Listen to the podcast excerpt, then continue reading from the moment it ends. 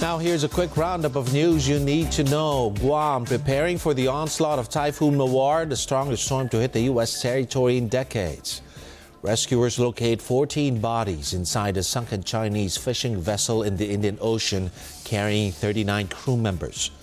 The National Privacy Commission concludes the unauthorized transactions on GCash were part of a deliberate phishing scheme.